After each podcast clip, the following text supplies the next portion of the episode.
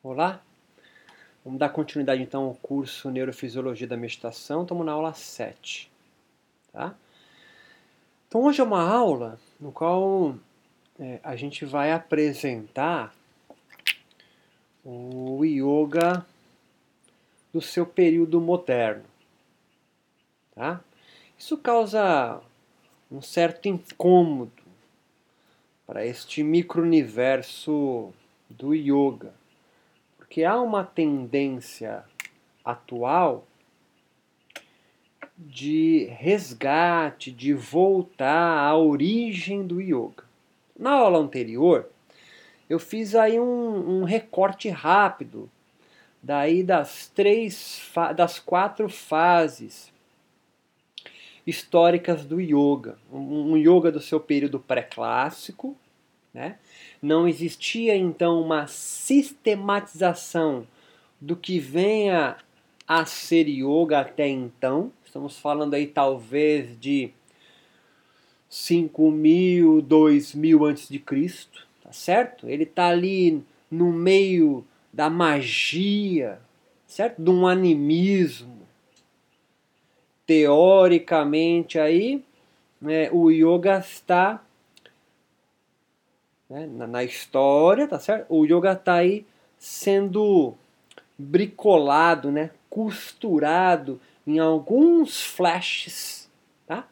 Ao longo dos Vedas, tá? Então, ao longo dos Vedas há alguns flashes aí de uma prática o yoga. Então, há uma, há uma tendência, né? Há, há, há uma tendência não, há alguns teóricos é, que estudam a história da Índia, do yoga, que coloca o yoga como uma prática já religiosa, anímica, autóctone, ou seja, uma, pra, uma prática, né, um sistema espiritual, né, não sei se ainda pode chamar de sistema, mas algo que já existia, né, o yoga, com um povo aí, um, um, um pessoal autóctone do que a gente chama hoje de Índia e região. Certo? Ah, não entendi, Beto. Que explica isso melhor. Ah, é, é, pensa nos índios brasileiros, tá certo? Quando chega para cá os europeus, portugueses, espanhóis, holandeses, já existia uma prática religiosa autóctone, olha só, dos tupis, tá certo? Então é essa a ideia. Então, para alguns historiadores, é, o yoga já existia aí como uma prática autóctone na, na o que a gente chama de Índia hoje na região, meio mágico, tá? Ele está aí em flashes ao longo dos Vedas, dos Upanishads. É, se você quer saber mais sobre isso, você pode ler aí no site yogacontemporâneo.com. É, vai buscar na minha tese de doutorado, você vai encontrar ali um capítulo sobre isso ou ouça outro curso de podcast yoga contemporâneo. Logo nas primeiras aulas ali tem um, uma história um pouco mais pormenorizada sobre isso. Uma segunda fase é então no qual todos os yogis modernos, aí os yogis desse período agora, conhece, é quando então Patanjali, um Brahmani, sistematiza pela primeira vez, ou chegou até aqui, o, o Yoga Sutras, né? Sutras que vão ali alinhavar o que é o yoga, é, é muito influenciado pela religião Sankhya certo? Então nós temos aí no período pré-clássico o yoga já aí sendo é, fisgado, tá certo? Ele está sendo aí buscado, ele está aparecendo na religião chamada brahmânica, ou que a gente chama hoje de hinduísmo. Né? Não existia nos, com os brahmanes, tá, tá, tá, me acompanhando? Não existia, porque nos Vedas ali cita-se é é, é, é, é, pessoas nus, né? vestidos de ar ou, ou do céu, ou seja, pelado, é, de cabelos longos, ou seja, totalmente diferente dos brahmanas, que são cabeça raspada, que já é, é praticava aí alguma coisa no qual a gente tenta aí é, alinhavar com que seja yoga. Estamos junto nisso? Século II a.C., então, dois mil, cinco mil anos depois, sei lá, tá? muito tempo depois, Patanjali, um Brahmani, vem a sistematizar a partir de uma religião ateísta que já existia, chamado Sankhya, o que vem a ser o yoga em 196 pequenas frases. E aí, século XI, século X, século XIV, tá? por aí, na Idade Média da Índia, surge então o yoga com uma influência de outras religiões e outras práticas místicas, do budismo, da alquimia e do sufismo é, muçulmano, islâmico, do Tantra, uma religião também que surge na Índia, e do, de uma filosofia não dual aí de Shankara chamado Vedanta Advaita ou Adwaita. O yoga então se modifica, né? ou pelo menos uma tradição chamada Hatha Yoga que surge com uma, uma tradição espiritual ali chamada natismo ou a religião dos natas, né? No, tradição dos natas, surge um yoga diferente, né? influenciado por outras coisas, por outras místicas, por outras tradições, né? por outras religiões. Eles têm aí três livros basilares da Idade Medieval. Então, no, no período clássico, nós temos o Yoga Sutras. No pré-clássico, o Yoga está misturado no Vedas. E no medieval, temos aí clássicos, pra, pra, é, Hatha Yoga Pradipika, Gerada Sanhita Shiva Sanhita. Puta, Beto, pra que tá explicando essa porra de novo? Já falou lá. É só para deixar claro para você que há ondas do yoga ao longo da história, certo?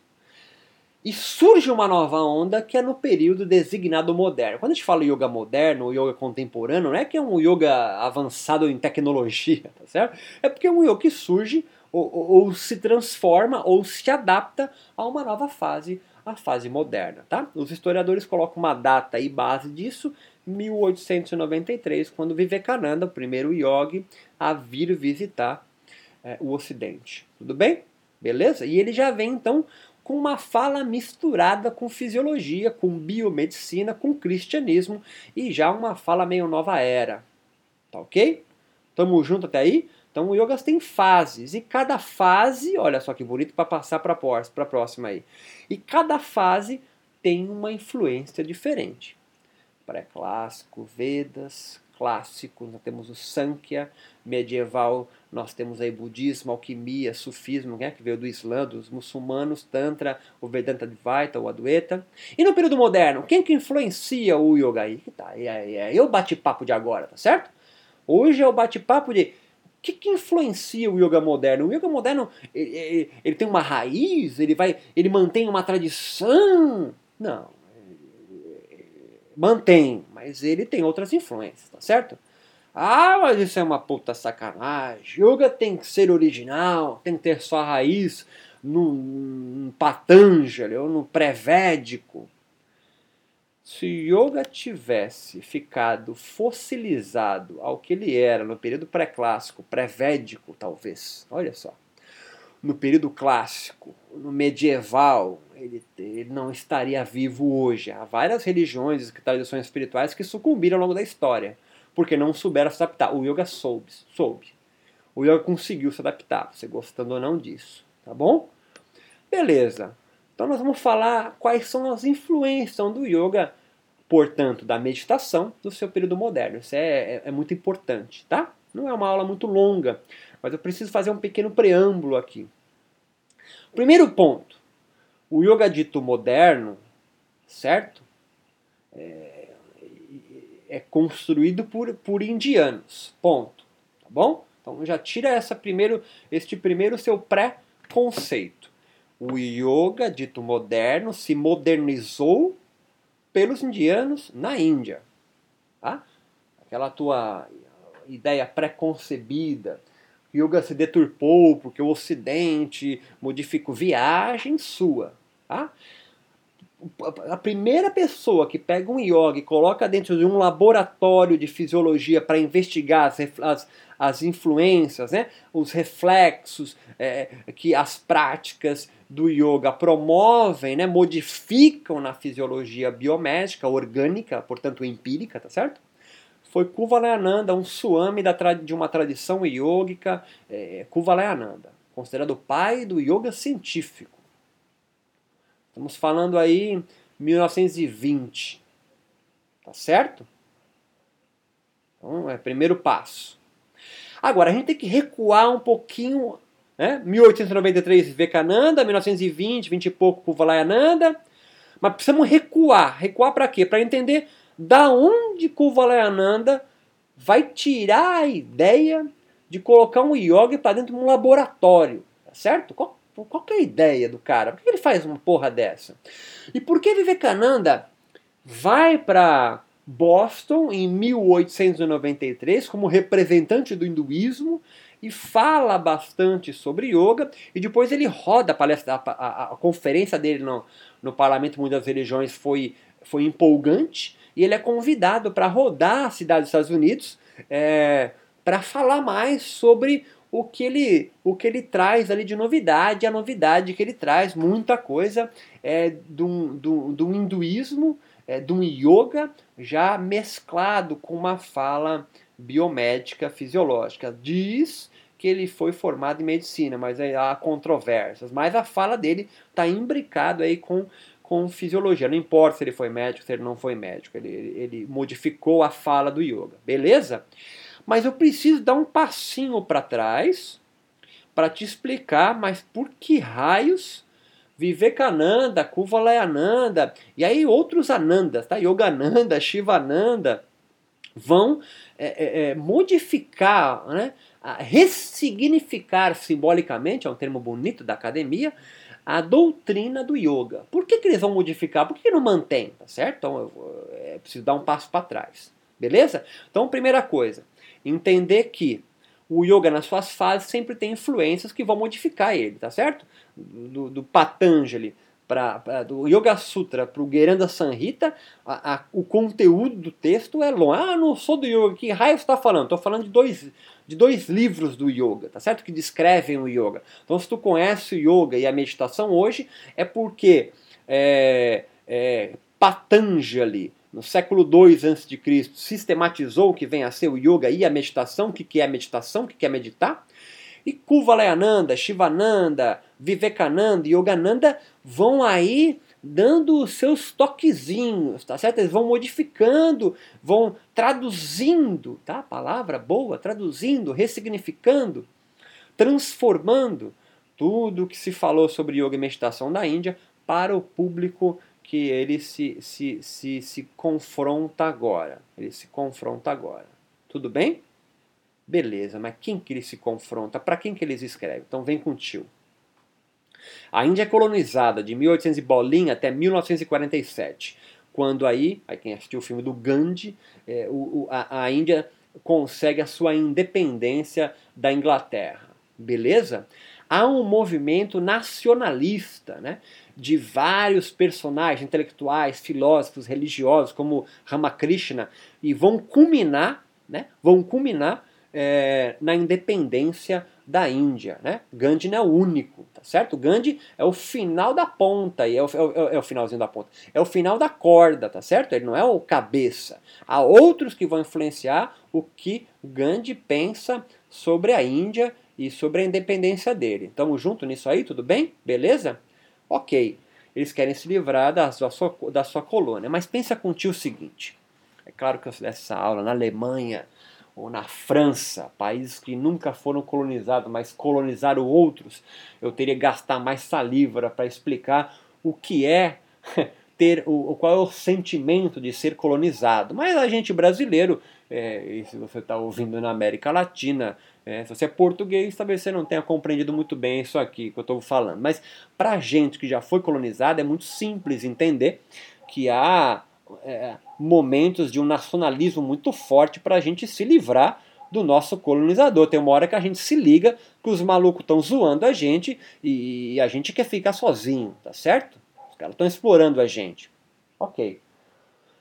Pensa contigo o seguinte: quem é que vai colonizar a Índia? É o inglês, tá certo? Ah, mas e daí? Daí é o seguinte: o inglês tem uma forma de pensar é, claro que estou generalizando, tá certo? Mas a cultura inglesa é baseada, é, sobretudo, no protestantismo, tá? Eles não são católicos, eles são cristãos, mas protestantes. Há uma diferença na forma de pensar, na teologia destes dois, entre aspas, cristianismos ou igrejas, tá certo? O católico, tu já sabe, ele é baseado aí na, no, na caridade, certo? Na caridade, o, o, católico, né? Se tu é rico, graças a Deus, e a sua função é o excesso é, compartilhar, caridade. E se você é pobre? Você é pobre, você trabalha, e mas não se preocupa que os ricos vão distribuir a riqueza para você. Tá? Passa tudo no buraco da fechadura lá, menos o rico, lembra disso? E o protestante? O protestante é diferente. Tá? O protestante nasce com um cara chamado Lutero. Ele é um bispo, ou ele é um bispo, ele é um teólogo, ele é um teólogo alemão é, e é professor de teologia, de filosofia. E aí, no seminário, dando aula para futuros padres, ele tem uma ideia genial. Ele fala assim, cara, vamos traduzir a Bíblia. Por que, Roberto, traduzir? Porque a Bíblia estava em latim, estava em copta, estava em aramaico, não estava na língua do, do, do, país corrente, tá certo? Se lia ainda como os, os apóstolos ali escreveram, traduziram, tá certo? É uma língua especial, bem como a Torá, tá bom? E aí Lutero fala, pô, por que a gente tem que aprender isso? Por que a gente não traduz isso para o alemão? E aí fica fácil, as palavras de Deus podem ser disseminadas para todos, né? Óbvio que sabem ler. E ele leva essa ideia para os sacerdotes ali, né? Para a alta casta sacerdotal cristã. E ele fala, ó, tive uma ideia, cara, lá na Alemanha. Vamos traduzir a Bíblia para o alemão. Aí os caras se reúnem e falam, querido, é o seguinte, não podemos traduzir para o alemão porque a palavra de Deus, apenas nós sacerdotes, né, não os leigos, temos a capacidade de interpretar corretamente o que Deus quis dizer. Ou, os apóstolos, enfim, né, os profetas aí. O público leigo não tem essa capacidade, por isso que eles precisam da gente, sacerdotes, para fazer essa tradução, para introduzi-los na palavra de Deus. Tá entendendo a ideia?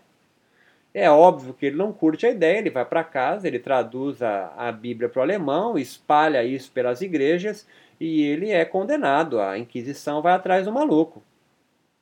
E aí, na ele tem um corre aí com o vereador lá na cidade dele e, e o cara consegue a Inquisição, não leva ele para Roma, mas fica ali na, na Alemanha mesmo, que aí qualquer coisinha ele tem uma correria aí para não, não morrer queimado ou enforcado. E o vereador correria dele falou o seguinte: olha, quando os caras começarem a falar, você só fala assim, nego. Só fala nego. E aí o cara foi para a Inquisição e é óbvio que ele não falou, ele começou a contra-argumentar e, e, trocou ideia. É óbvio que é, os caras não curtiram e, e para ele não ser, ele foi excomungado, ele vazou, tiraram ele da igreja, foi expulso. Certo? Saiu pela porta dos fundos. Só que ele continuou com isso, os alunos dele também curtiram e ele continuou é, protestando contra essa, essa decisão, protestando contra o que ele acha correto. E aí surge uma igreja, surge uma nova religião é, cristã, mas protestante. Tá? Ele e Calvino vão então fundar uma nova teologia e me acompanha na, na, na no que eles pensam. Percebe? A primeira conclusão de Lutero e Calvino é que, sim, meu cachorro está sempre junto, tem uma preguiça para editar, ele vai junto. Eu chamo Clóvis o meu cachorro. Então, assim, o, o, a primeira conclusão que, a gente, que, que Lutero tira é o seguinte: não há necessidade de intermediários para trocar ideia com Deus. É, eu não preciso de um padre ou um outro sacerdote para que é, eu consiga é, conversar com Deus. Tudo bem? Não preciso. Aí ele parte para uma segunda coisa muito louca. Ele ele critica a infalibilidade do Papa, ou seja, o Papa não é um intermediário de Deus. Tudo bem? Agora, ele eliminando eliminando o Papa como infalível, ele coloca todos os homens no mesmo patamar. Padre, bispo, arcebispo, é, o Papa, o, pastor, o padre, o pastor, né? O, qualquer sacerdote é igual ao Zé Maria. Ao Zé Ninguém da rua. Ele é igual. Os dois têm a mesma capacidade para entender a palavra de Deus. Estamos juntos nisso? Isso aí ele acaba com a casta, né? né? entre aspas, né? acaba com, esse, com essa divisão. A terceira coisa que acontece é o seguinte, em decorrência disso. Ele nega qualquer intermediação divina. Santo, anjo, tudo isso é viagem. É por isso que um maluco aqui no Brasil chutou a Nossa Senhora da Aparecida num um pastor, porque para ele aquilo ali não tem o menor sentido, é só uma imagem. Né? Para Lutero, para Calvino, para o protestantismo, Deus te ouve, mas não responde. Decanta a ideia. Para um católico, fez merda na semana, pecou, cobiçou a mulher do próximo. Ele vai domingo na igreja, comunga, faz na missa, é, vai se confessar, o padre ouve, é, dá penitência para ele, algumas dúzias de, de, de Ave Maria, Pai Nosso, e ele está limpo, está livre, não está, não está mais em pecado. Ok? E um, um protestante, não, como não dá para trocar ideia com Deus e Lutero e Calvino construir uma teologia no qual não há intermediação de Deus, Deus te ouve, mas não responde, portanto você não tem certeza se está tudo bem, fiz merda, cobicei a mulher do próximo, fui rezar e falei, meu, desculpa, Deus, puta, pisei na bola. Ele não te responde.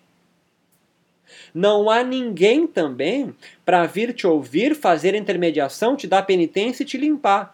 No católico, há extrema unção, tá no leito da morte, vai um padre lá, faz uma grande unção, né? Te unge, te limpa para aí você ir direto para o céu. Ou passar um pouquinho no purgatório, depende de como foi a tua vida. E o, e o protestante? O protestante não tem. Um protestante no leito da morte, não tem ninguém para limpar ele. Na verdade, ele vive, olha, me acompanha, ele tem uma vida inteira numa angústia de não saber se ele vai ser escolhido ou não. Judeus são, né? Judeus é um povo escolhido, é, já está lá, né? O cristão, o cristão não sabe, mas ele vai, se ele vai pecando, ele vai limpando com a penitência, e ele chega lá. O protestante, o protestante não tem, o protestante não sabe ele nunca vai ter certeza absoluta se ele é o escolhido para ir para o céu ou não, se Deus vai. Só que, me acompanha agora para a gente amarrar a história do protestante, tá certo? O protestante olha para trás e olha a vida dele. Se a vida dele foi próspera, se a empresa teve grana, se os filhos foram bem casados, se o casamento dele está bem edificado, estão casados aí há 152 mil anos, é, tá tudo certinho, né? É, é, é, é, aí sim, pode ser que Deus tocou a vida dele. É assim que surge então uma teologia de, de, da, do protestante, a teologia da prosperidade. É por isso que um pastor, né, os evangélicos que a gente chama, eles saem do, do, do, protestantismo, tá certo? Os neopentecostais. É por isso que você vê um pastor aí na televisão de terno Armani e Rolex. Isso é um sinal de que ele está prosperando na vida. Portanto, é um sinal, não certeza.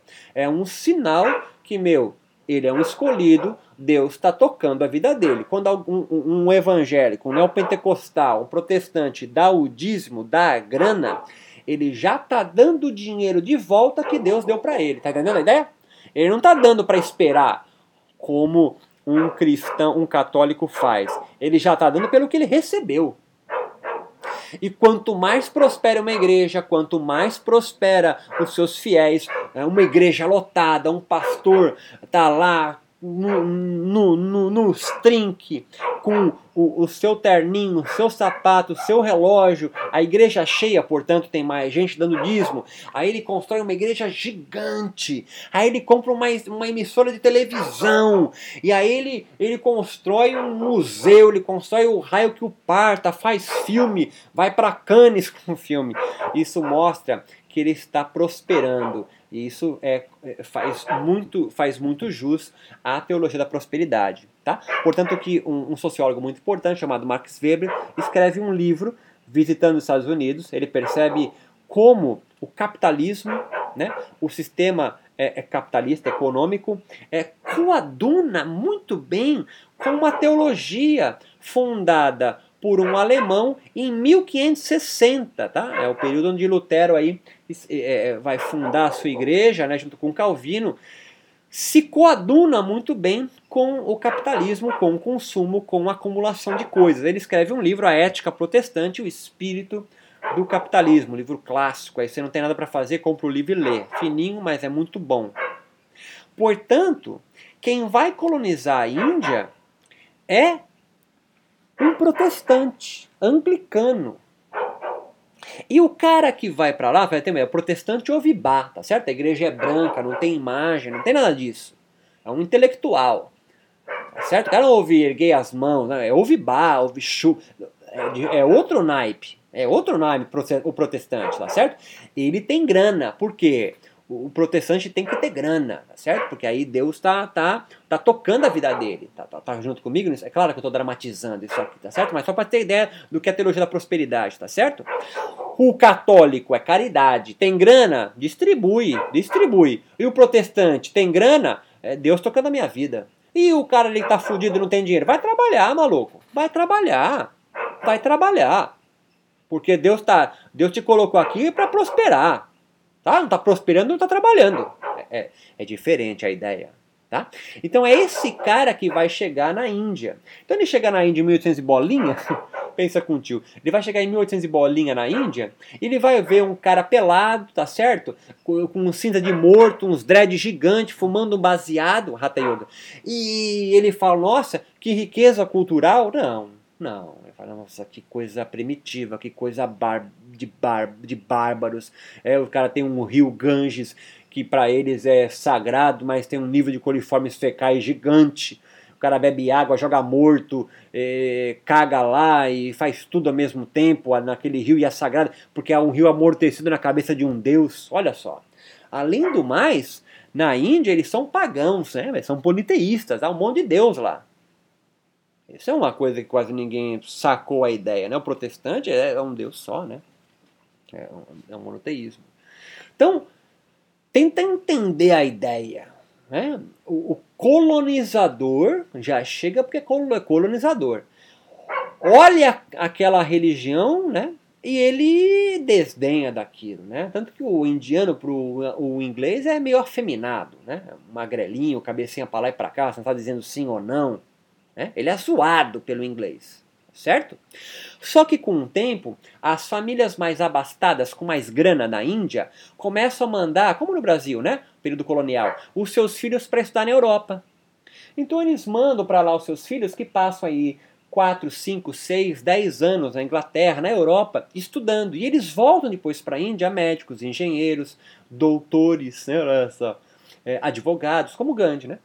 E conseguem ter uma consciência um pouco diferente sobre o que o colonizador pensa sobre ele. Ou seja, ele está embebido da cultura do seu colonizador. Ele sabe como o colonizador pensa e sabe como ele está zoando e por que está zoando a colônia, a Índia. E aí começa a nascer, como eu já adiantei, um movimento chamado nacionalista. Né? Ele chama esse período de renascença indiana. Tá? 1900, viradinho do século XIX para o século XX. E esse conjunto de intelectuais, filósofos, né, religiosos, vai começar a modificar a Índia. Vai começar é, é, a, a, a exigir a, o, o, ensino da língua inglesa para que a galera consiga entender o que o cara fala e vai começar um movimento para a independência, a independência da Índia. Tamo junto aí? Fiz esse preâmbulo para você entender qual é o contexto social, cultural, econômico e político que vai estar fundado nessa nova fase que o yoga entra e a meditação chamada moderna, que é o período moderno, tá certo? Vamos voltar para Kuvalayananda. Assim, Kuvalayananda, que é um cara formado em educação física, tá certo? Pobre coitado, tá com a mochila gigante da Nike, dando aula de personal na Índia, e, e, e ele lê. Não, ele é formado em biologia, ele tem uma noção de biologia e de fisiologia. E ele é um yogi de uma tradição de Hatha Yoga, com guru, né? Ele é um indiano, tá certo? Kuvalayananda. E aí ele lê num jornalzinho de, de, de, de é, médico, né? É, inglês, né? Sendo ali circulando na Índia, ele lê aquele jornal e tem uma matéria, matéria de um médico inglês que estava condenando né, a prática é, de, um, de um cria. Cria uma prática de limpeza corporal do yoga. Joga no Google para você entender. O cara fazia o Janabanda com Nauli. Aí, tá, o que, que você está falando? Você que não é do yoga, né? não, é, não é do métier. É, é, quando o cara suga o abdômen para dentro e para cima e faz aquele negócio da barriga ficar girando para lá e para cá, sabe? Parece aquela dança indiana. Né? Isso é uma, é uma técnica de limpeza do yoga antiga, né? limpeza é, energética, espiritual. E o que, que esse médico dizia? Né? Porque olha só como que é o Nauli, né? É, é, é aqui no áudio, eu, quando eu estou ao vivo é mais fácil eu explicar isso. Mas assim, é quando é, você soltou do ar pela boca, estou tentando explicar o que é o Dhanabanda e o Nauli, tá certo? Soltou do ar pela boca, mas coloca a mão no, na coxa, assim perto do joelho, flexionando um pouquinho, e aí você suga o abdômen sem ar, para dentro e para cima, tracionando bem o diafragma.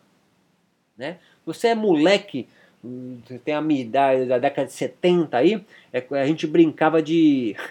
É, o, do garoto da África. Lembra que Jimmy? Você não lembra disso que eu tô falando, né? A gente fazia as costelas aparecendo, a gente fazia isso aí. Então tu joga todo o ar para fora com a boca, é, ideia, né? Ideia de, de jirico que a gente fazia, né? Aí você suga o abdômen para dentro e para cima. Você forma como se estivesse é, magrelo, tá ligado? Magrelo. É, morto de fome. Aí tu joga isso pra dentro, e depois você faz o teu abdômen ficar girando.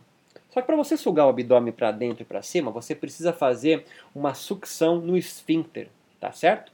Não, me faça explicar isso, tá certo? Anal, né? esfíncter anal. Não vou explicar melhores, tá? Não vou explicar. É, você vira, faz desenho aí. Então, e, e, e aí o médico fala o seguinte: olha só, quando o cara faz essa sucção no esfíncter anal, ele vai se, se constipar.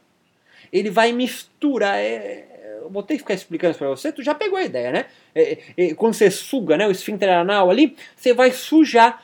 Só pra você ter uma ideia do negócio de sujar, né? O indiano hoje, 2016, come com a mão direita, né? Porque a esquerda ele se limpa. Então, a, a, a, a, imagine 1900 e bolinha como era aquilo ali. Ele falou, oh, só o indiano é, é, maluco, né, cara? A prática religiosa desse louco aí é, é, constituída de alguma coisa que suja o organismo, tá certo? Ó, tá, tá, fazendo médico, né? Ele vai misturar as fezes aí, com, com, com, vai voltar, vai voltar, vai ter uma constipação. Aí com o Valayananda lê aquilo, né, ele está condenando o yoga, tá certo? É um médico ocidental, inglês, que está condenando uma prática milenar do yoga que é da tradição dele. Aí o Valerando olha aquilo e fala assim, e olha só, não tem ninguém para defender o yoga, tudo bem? Ah, o yoga é zoado, o yoga é zoado. Tá, o, o, o, o inglês, ao contrário do português veio pro Brasil, não se mistura. Entendeu? Você não vê lá o, o indiano com características inglesas, sabe? Você não vê, você não vê, né? É, igual no Brasil, você vê um negão de olho verde, tá certo? E cabelo liso. É. Você não vê essas misturas, sabe? Um japonês moreno. É, isso é Brasil, né? Lá tá, o, o, inglês vai lá, constrói a estrada de ferro para ele, ele vai lá, ele não tem lugar para fazer atividade física, ele, ele, então ele vai lá e funda a Associação Cristã de Moços, tá? Faz cinema para ele, é tudo para ele, né? É, ele, ele, monta, ele monta ali guetos, né? É, como ele fez na África também, tá certo? É, faz a mesma coisa na Índia. E aí então não tem ninguém para defender. Kuvalayananda tem uma formação em biologia. E aí você já sabe, porque eu fiz o preâmbulo anterior. É um dos nacionalistas, é um dos caras que estão querendo valorizar a cultura indiana, tá certo? Ele é, ele é discípulo, entre aspas, né? ele faz parte desse contexto de, de pessoas com mais grana que foram estudar lá fora e voltaram. Indianos que mais intelectuais, filósofos, tá certo? Que não estão só ali bebendo dos brahmanes, não, foram beber lá, foram entender como que a, o ocidente pensa. Então ele é embebido disso, tá? E ele fala, porra, não vão me zoar. Pô, estão me zoando? Não vão me zoar. Não é possível que a minha prática milenar do yoga vai, vai é, causar algum mal. Não é possível. Então o que ele faz? Ele chama um yogi brother dele, super experiente fala assim, maluco, velho, o Parrish, faz aí o, o Nauli, o Janabanda aí. E aí ele faz. Só que o que o Kovalayananda faz? Ele enfia um catéter no rabo dele, né? Para medir a pressão. Né? Ele mede a pressão. E coloca o, o Parrish aí, o yogi, na frente de uma máquina que de, de ia falar ressonância, de radiografia, certo? Não tem ressonância magnética naquela época ainda. Para quê? Para tirar uma chapa, tá certo? Para ver o que acontece com a musculatura e com os órgãos internos durante a execução deste movimento, deste exercício, desta prática física do yoga. Estamos juntos aí? O que, que ele conclui com o Valayananda? Que quando se faz a expulsão do ar pela boca e se suga, né, faz essa sucção, se cria um vácuo. Portanto, no vácuo não tem como nada passar e não há constipação nenhuma. O médico estava errado. Outra coisa que ele percebe importantíssima é aqui é o pulo do gato para a gente dar o segundo passo aí para cima aí. É que ele percebe na radiografia, cara, que o diafragma do brother dele estava muito alto. O diafragma é um músculo super importante da respiração, mais importante da respiração, que corta o corpo no meio. Ele está lá dentro, tá certo? Está lá dentro. Quando você faz sucção do abdômen, jogando, o diafragma faz um bar, tipo curva de Gauss para cima, tá ligado? Curva de Gauss, aí aí é segundo colegial, né, irmãos? Aí você tem que ir lá, vai buscar, vai buscar, vai correr, vai fazer essa correria. Forma então esse, esse essa curva que o diafragma quase encosta no coração, cara. E ele fala: nossa, cara, este músculo diafragma é importantíssimo para a respiração. Para quem faz essa prática, ele é muito forte. Portanto, para pessoas com asma, ó, o pulo do gato, com bronquite, os asmáticos, os bronquiteiros, se fizer essa prática, vai fortalecer um músculo respiratório e vai ter uma saúde mais bem fazeja, uma saúde melhor com essa prática do yoga. Então o yoga, desmentindo o médico, além de não fazer mal, não ter constipação nenhuma, fortalece um músculo excepcional para a respiração.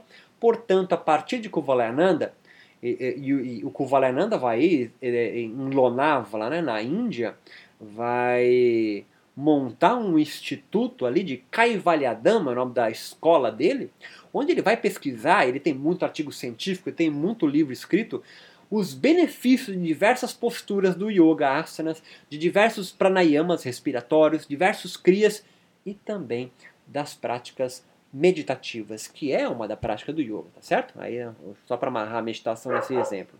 E aí se começa a pesquisar, então se começa a pesquisar o yoga dentro de laboratórios de fisiologia. Portanto, isso se inicia na Índia. Por quê? Para quê?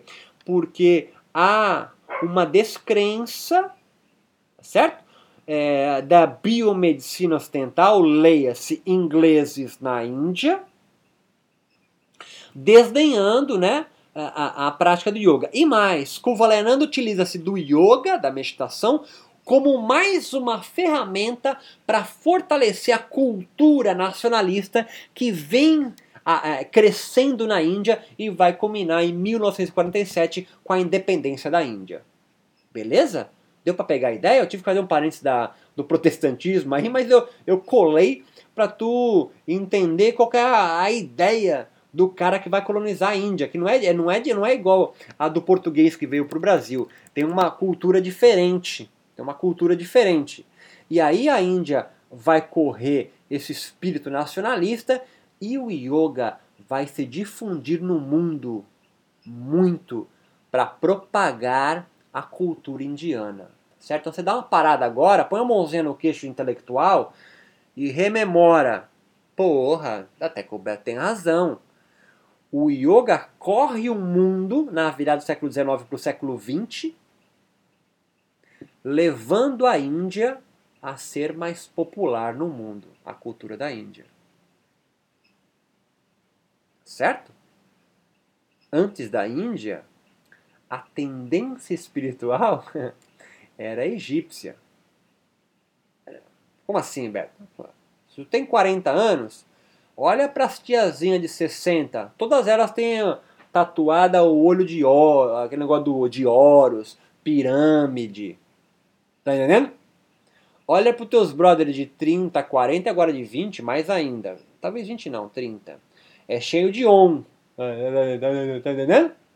O yoga se populariza A cultura indiana se populariza, portanto, a meditação se populariza na viradinha do século XIX para século XX por um movimento nacionalista indiano chamado de Renascimento ou Renascença Indiana, que vai culminar em 47 com a independência da Índia. Tudo bem? Eu, eu, eu, eu acho que me fiz entender aí, tá certo? Então, a, a, a, a promoção, né? esse caráter mais proselitista, aí, aí, tu joga no Google, né? Proselitista com S, é, é, do yoga no mundo se faz por indianos. Tira aquela ideia de que o yoga se deturpou porque ocidentais mudaram. Não, não, não, não, não, não, não, não, não, não, não. Não. Se inicia com yoga. Então, quem coloca o yoga, quem coloca a meditação para ser é, pesquisada nos laboratórios são os indianos. É só em 1960 que um, um primeiro artigo científico vai ser publicado, é, obviamente, é, na, faculdade, na Universidade de São Francisco, né, um lugar que só tem maluco ali na Califórnia, é, é a fazer é, pesquisas com meditação. Mas em 60, em 24, Kuvalayananda já, começou, já, já tinha artigo publicado. E aí os indianos lá não queriam publicar o artigo do, do, do Kuvalayananda. O que ele fez? Ele fundou a revista dele, maluco, Yoga Mimansa. A revista, a revista científica de yoga fundada é de Kuvalayananda em Lonavla, na Índia. São as primeiras pesquisas científicas realizadas com yoga e meditação no mundo por um indiano. E aí, a partir dele, outros. É por isso que hoje, todos os yogis da geração moderna, tá certo? São todos modernos, tá? Ah, mas o meu tem uma tradição que remete ao século II a.C. Ah, tudo bem, mas você tá, ele está ele tá vivo, né? A tradição dele está viva em 2016? Está. Então ela é moderna, porque ela, tá, ela faz parte do período moderno, tá? Não viaja, certo? Não viaja, né? É, olha, olha, se você é professor de yoga, olha para tua sala, tem mulher? Tem, então é moderno, porque é, é, é, no século II a.C., com Patanjali, mulher não entrava, era Brahmani. Né? Você é casado? Sou. É, é, é, é moderno, porque com Valayananda, né? se você, o Patanjali, ele pregava o celibato, o brahmacharya. Tá comigo? Então, então teve adaptações, teve modificações. Tá? O último niyama é a entrega da sua vida a Deus. Hoje nem se fala, por quê? Porque todo mundo é laico, ninguém acredita em porra nenhuma de Deus, é, as pessoas não querem seguir Deus de ninguém, mas tá lá, tá lá. Tá? Então, na próxima aula eu vou entrar agora, eu vou entrar nas primeiras pesquisas né, e os primeiros resultados que vão surgir aí com as práticas de yoga nos laboratórios de fisiologia. Tá? Na próxima aula a gente vai entrar então em pesquisas interessantes, como um yoga fazia o coração parar de bater, os primeiros cientistas ocidentais que vêm para a Índia para estudar yogis e meditadores mais experientes, porque eles começam a perceber que os resultados que estão acontecendo no Ocidente não são tão bacanas, porque os meditadores são muito novos, eles têm aí 5, 10 anos de prática meditativa, enquanto na Índia tem maluco meditando há 50 anos, cara tem mais de 200 mil horas de voo meditativo. E aí a gente vai chegar até a teoria é, de Eugênio Daquile e Andreu Newberg, é, que tem a primeira sacada assim de pensar, pô, o que acontece no cérebro de alguém que tem uma experiência mística. Vai meter dentro, dentro de uma ressonância magnética é, monges budistas e freiras franciscanas durante a prática deles contemplativa para ver o cérebro deles funcionando. E é a partir desses trabalhos né, de Newberg, Daquile e outros, é, chamados neuroteólogos, né, a gente vai falar um pouco sobre isso, que é, começamos então a desvendar um pouco mais o que acontece no teu cérebro enquanto você está fazendo uma prática de contemplação, focando a atenção em um ponto só. Até a próxima aula, meus queridos.